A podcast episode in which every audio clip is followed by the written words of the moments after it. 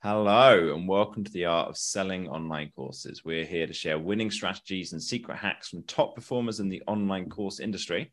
My name is John Ainsworth, and today's guest is Alyson Lex. She's the former marketing director for Glazer Kennedy Insiders Circle, whose first sales letter generated nearly $9,000 in less than three days to a list of barely 200 people. And now she's a hired gun for all of your marketing stuff. We're going to be talking about creating info products. She's got an educational background as well as having worked for Dan Kennedy, who, if you don't know, by the way, because some people listening to this are not seriously into marketing, he's a the old school name in direct marketing. Um, yeah, he was out at a course, Funnel Hacker Live recently, and he said that they were there, and Dan Kennedy went on stage and said, "None of you internet marketing geeks would be here if it wasn't for me." He's not wrong. He's not wrong because I remember, if you can imagine how young Russell Brunson looked 15 years ago. Yeah. I saw him on the Glazer Kennedy stage starting his journey. You know, Frank Kern was on the GKIC stage, Russell, a, a yeah. ton of them were on that stage. And Dan and Bill, you know, Bill, Bill Glazer is an amazing copywriter in his own right as well. Unlocked a love of marketing I never knew I had. So today we're going to be talking about uh, creating info products, why you might not be making more courses, how to put them together more easily, and how to make them in a way that helps with selling them too.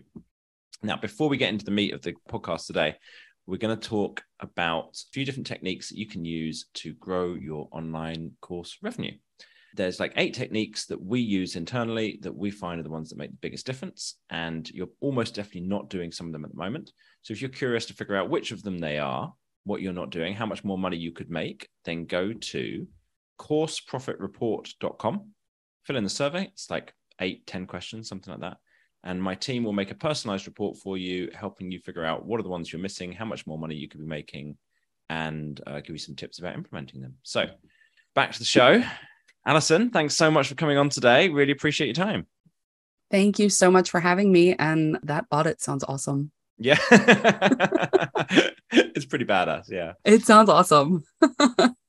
so, talk to us. Talk to us about creating info products. I know that you do a lot of stuff around marketing them and email mm-hmm. marketing, but today we're going to focus on creating the courses, which I, I know you've got a lot of expertise in that as well there's a bunch of places where people can make more money, right? They can have a bigger audience, they can be better at email marketing, they can have better sales pages, they can have order bumps and upsells, all these different kinds of things, right?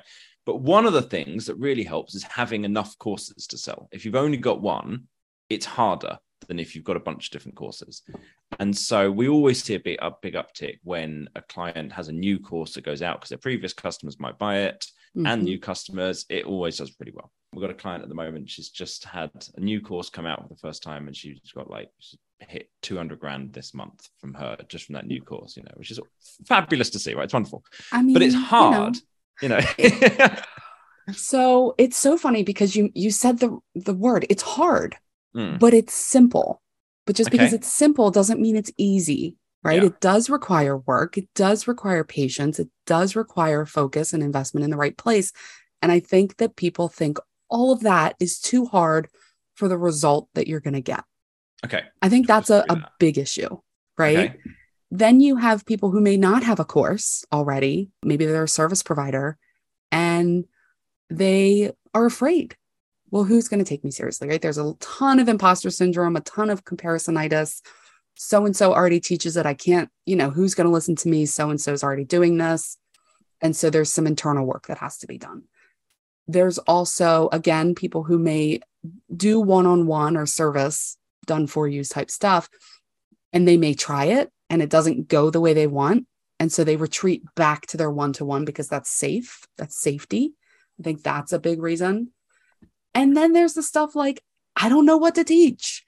And it's not that you don't have the expertise. It's not that you don't know what you're doing or you're not good at what you're doing. It's that you're too good and you struggle to narrow it down, or you struggle to figure out how to put your process together in a way that other people can understand, learn from, and see transformation because of. I mean, am I hitting any hitting any uh, hot buttons for you? I think that it really it can feel overwhelming mm-hmm.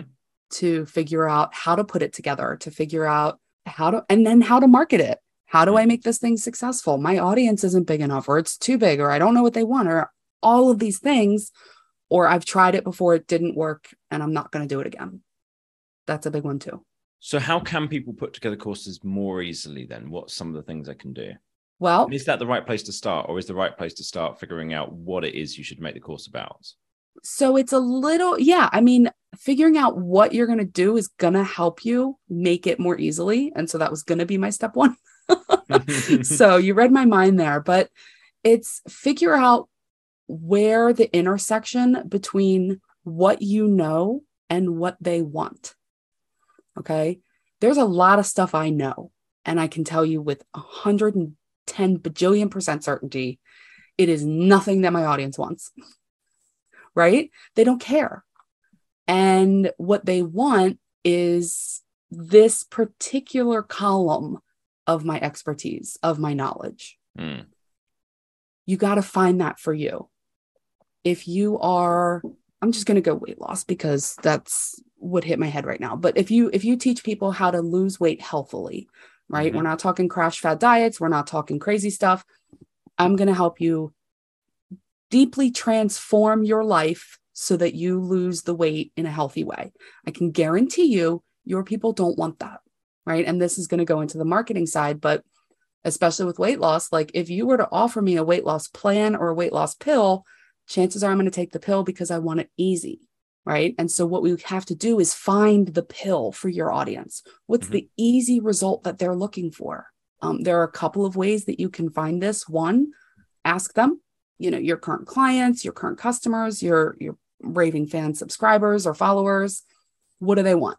You can look at the content that you've put out that has gotten the highest engagement and go on that.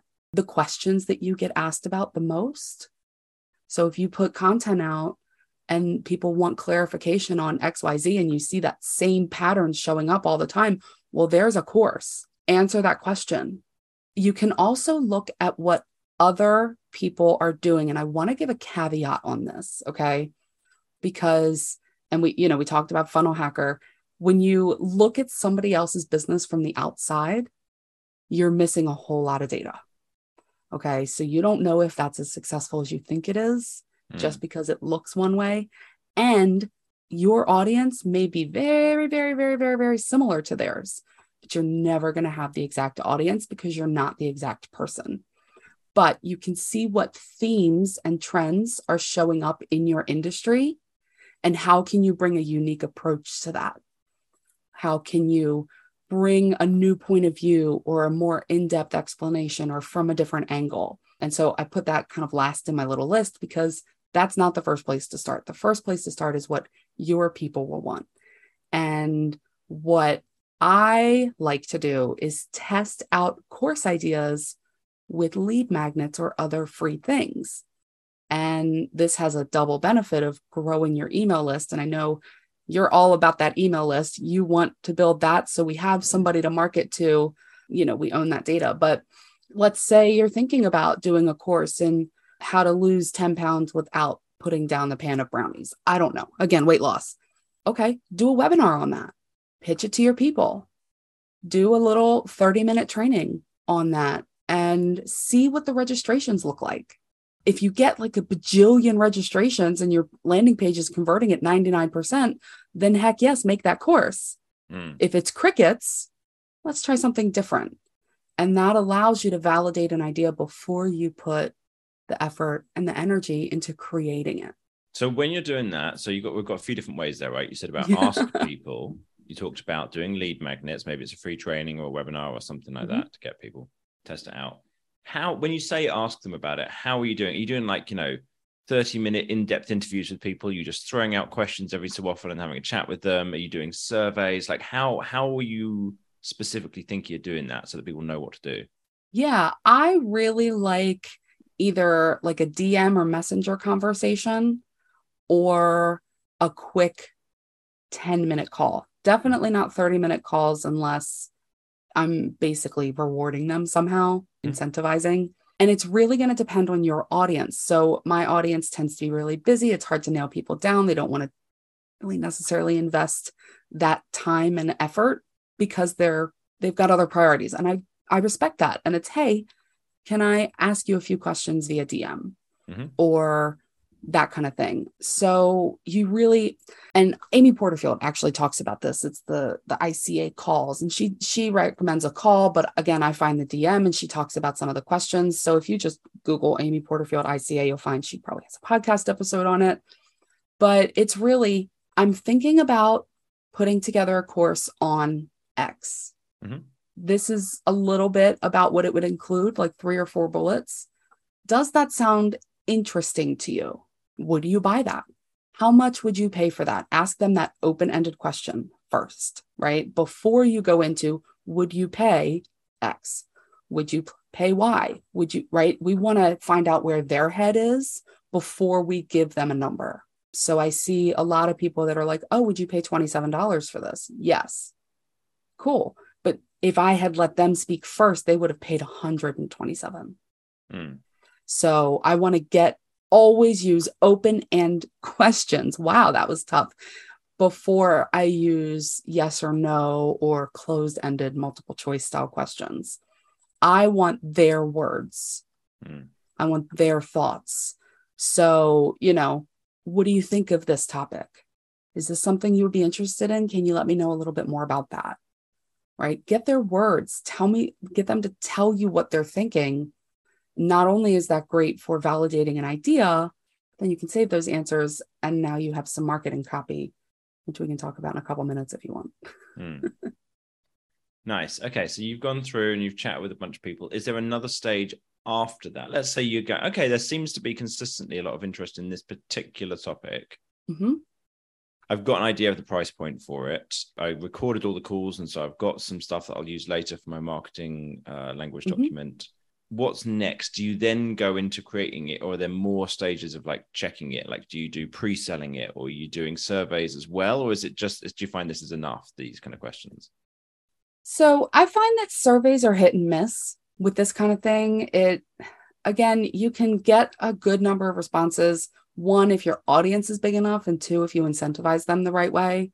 Basically you people are not always going to spend the time to give you feedback without something in it for them. That's why when you're at the store, they're like, oh, fill out the survey on the receipt and be entered to win the $500 shopping spree, right? Like they incentivize you because they know that unless you have a negative experience, you're they're not going to hear from you. That's just the way it is. That's why Yelp is full of one star reviews.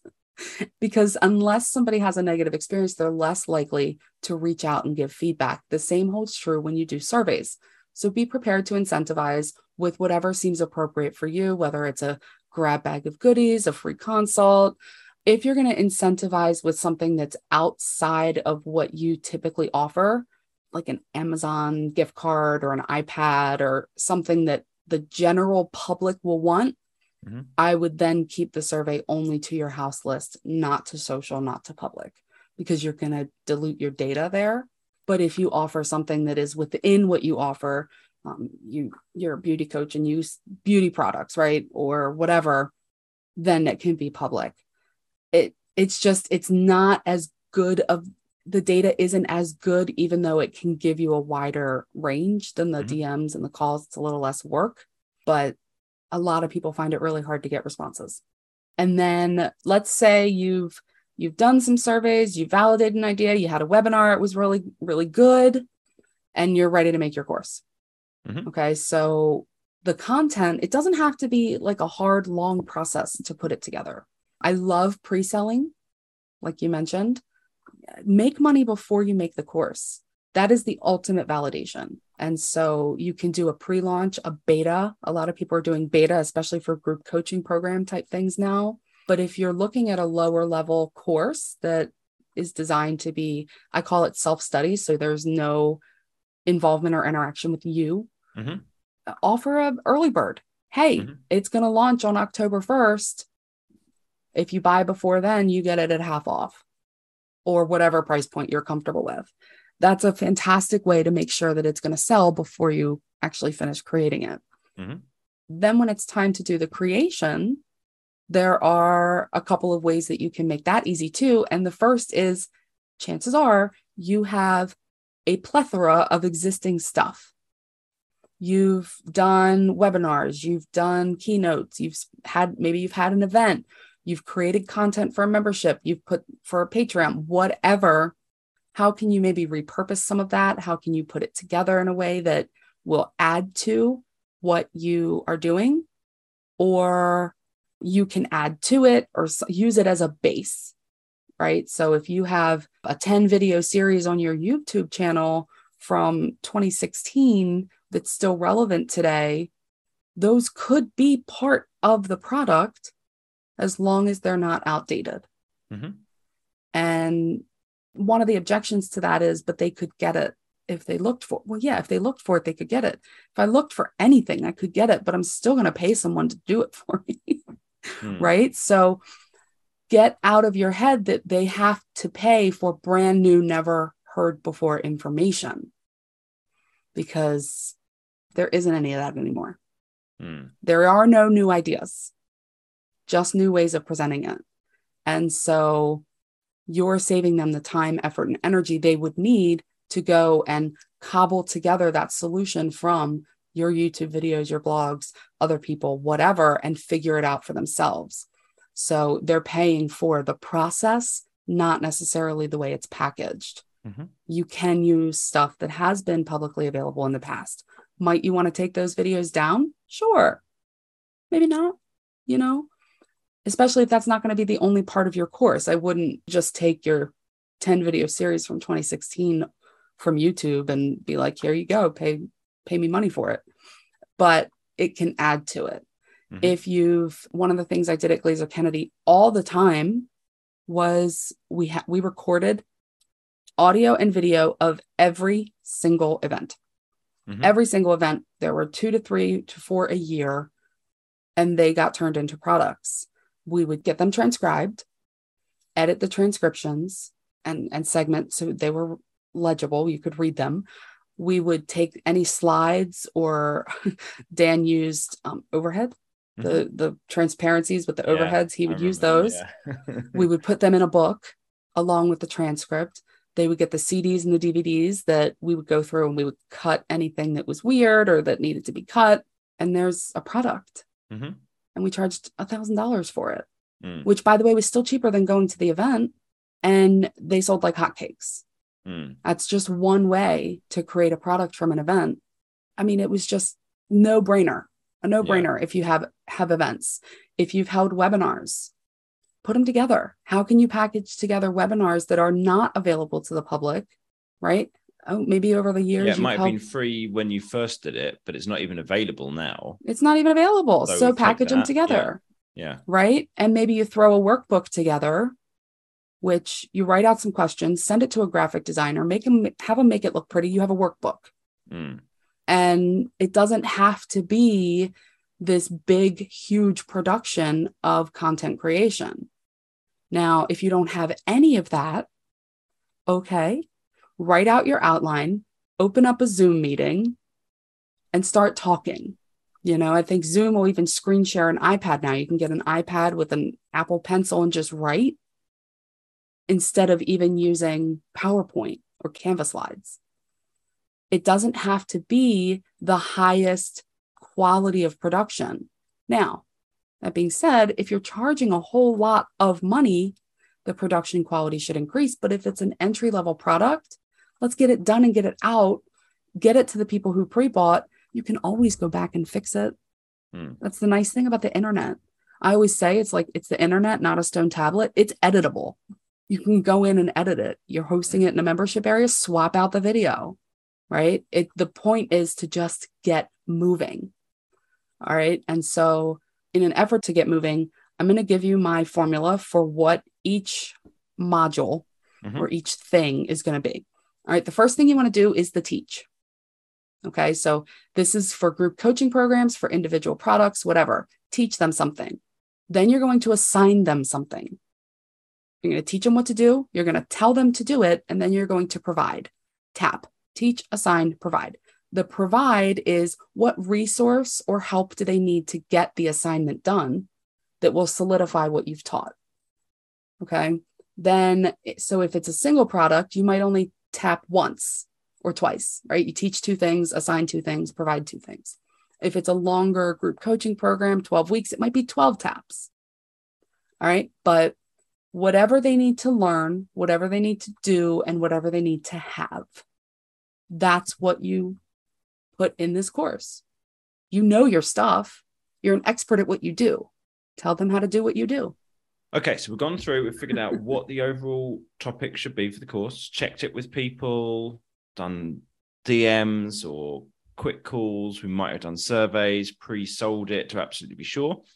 Gone through and figured out what resources we already got, what things already exist, you know, that 10 video series or webinar that was never published, or, you know, different internal resources that we use that maybe they could, we could turn into handouts, whatever. Collected all of that together. Cool. Yep. Then we're going through, and for each module, each section of the course, we're going through and, and figuring out the tap. So, like, okay, what are we teaching? What's the action? What's the what was the last one? What was the P for?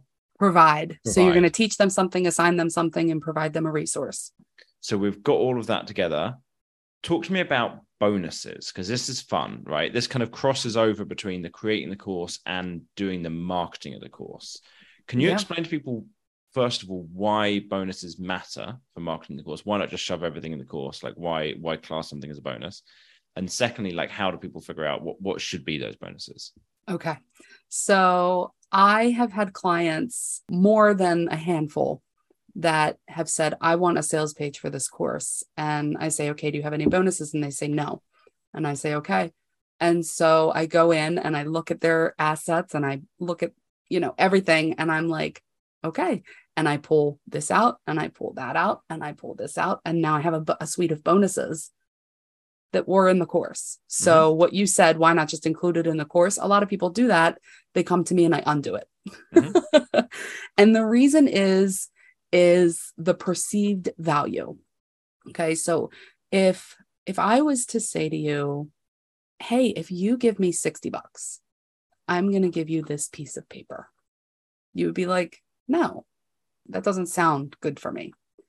But if I say, hey, if you give me 60 bucks, I'm going to give you this piece of paper and this piece of paper, right? Like if I'm going to give you these five things, piece of paper is probably a terrible example, but I'm a writer, you know, I need time to think of things. Um, it, it makes it feel beefier. All right. The, the smaller the thing, the smaller your course, it could have life changing information in it but it doesn't feel like it.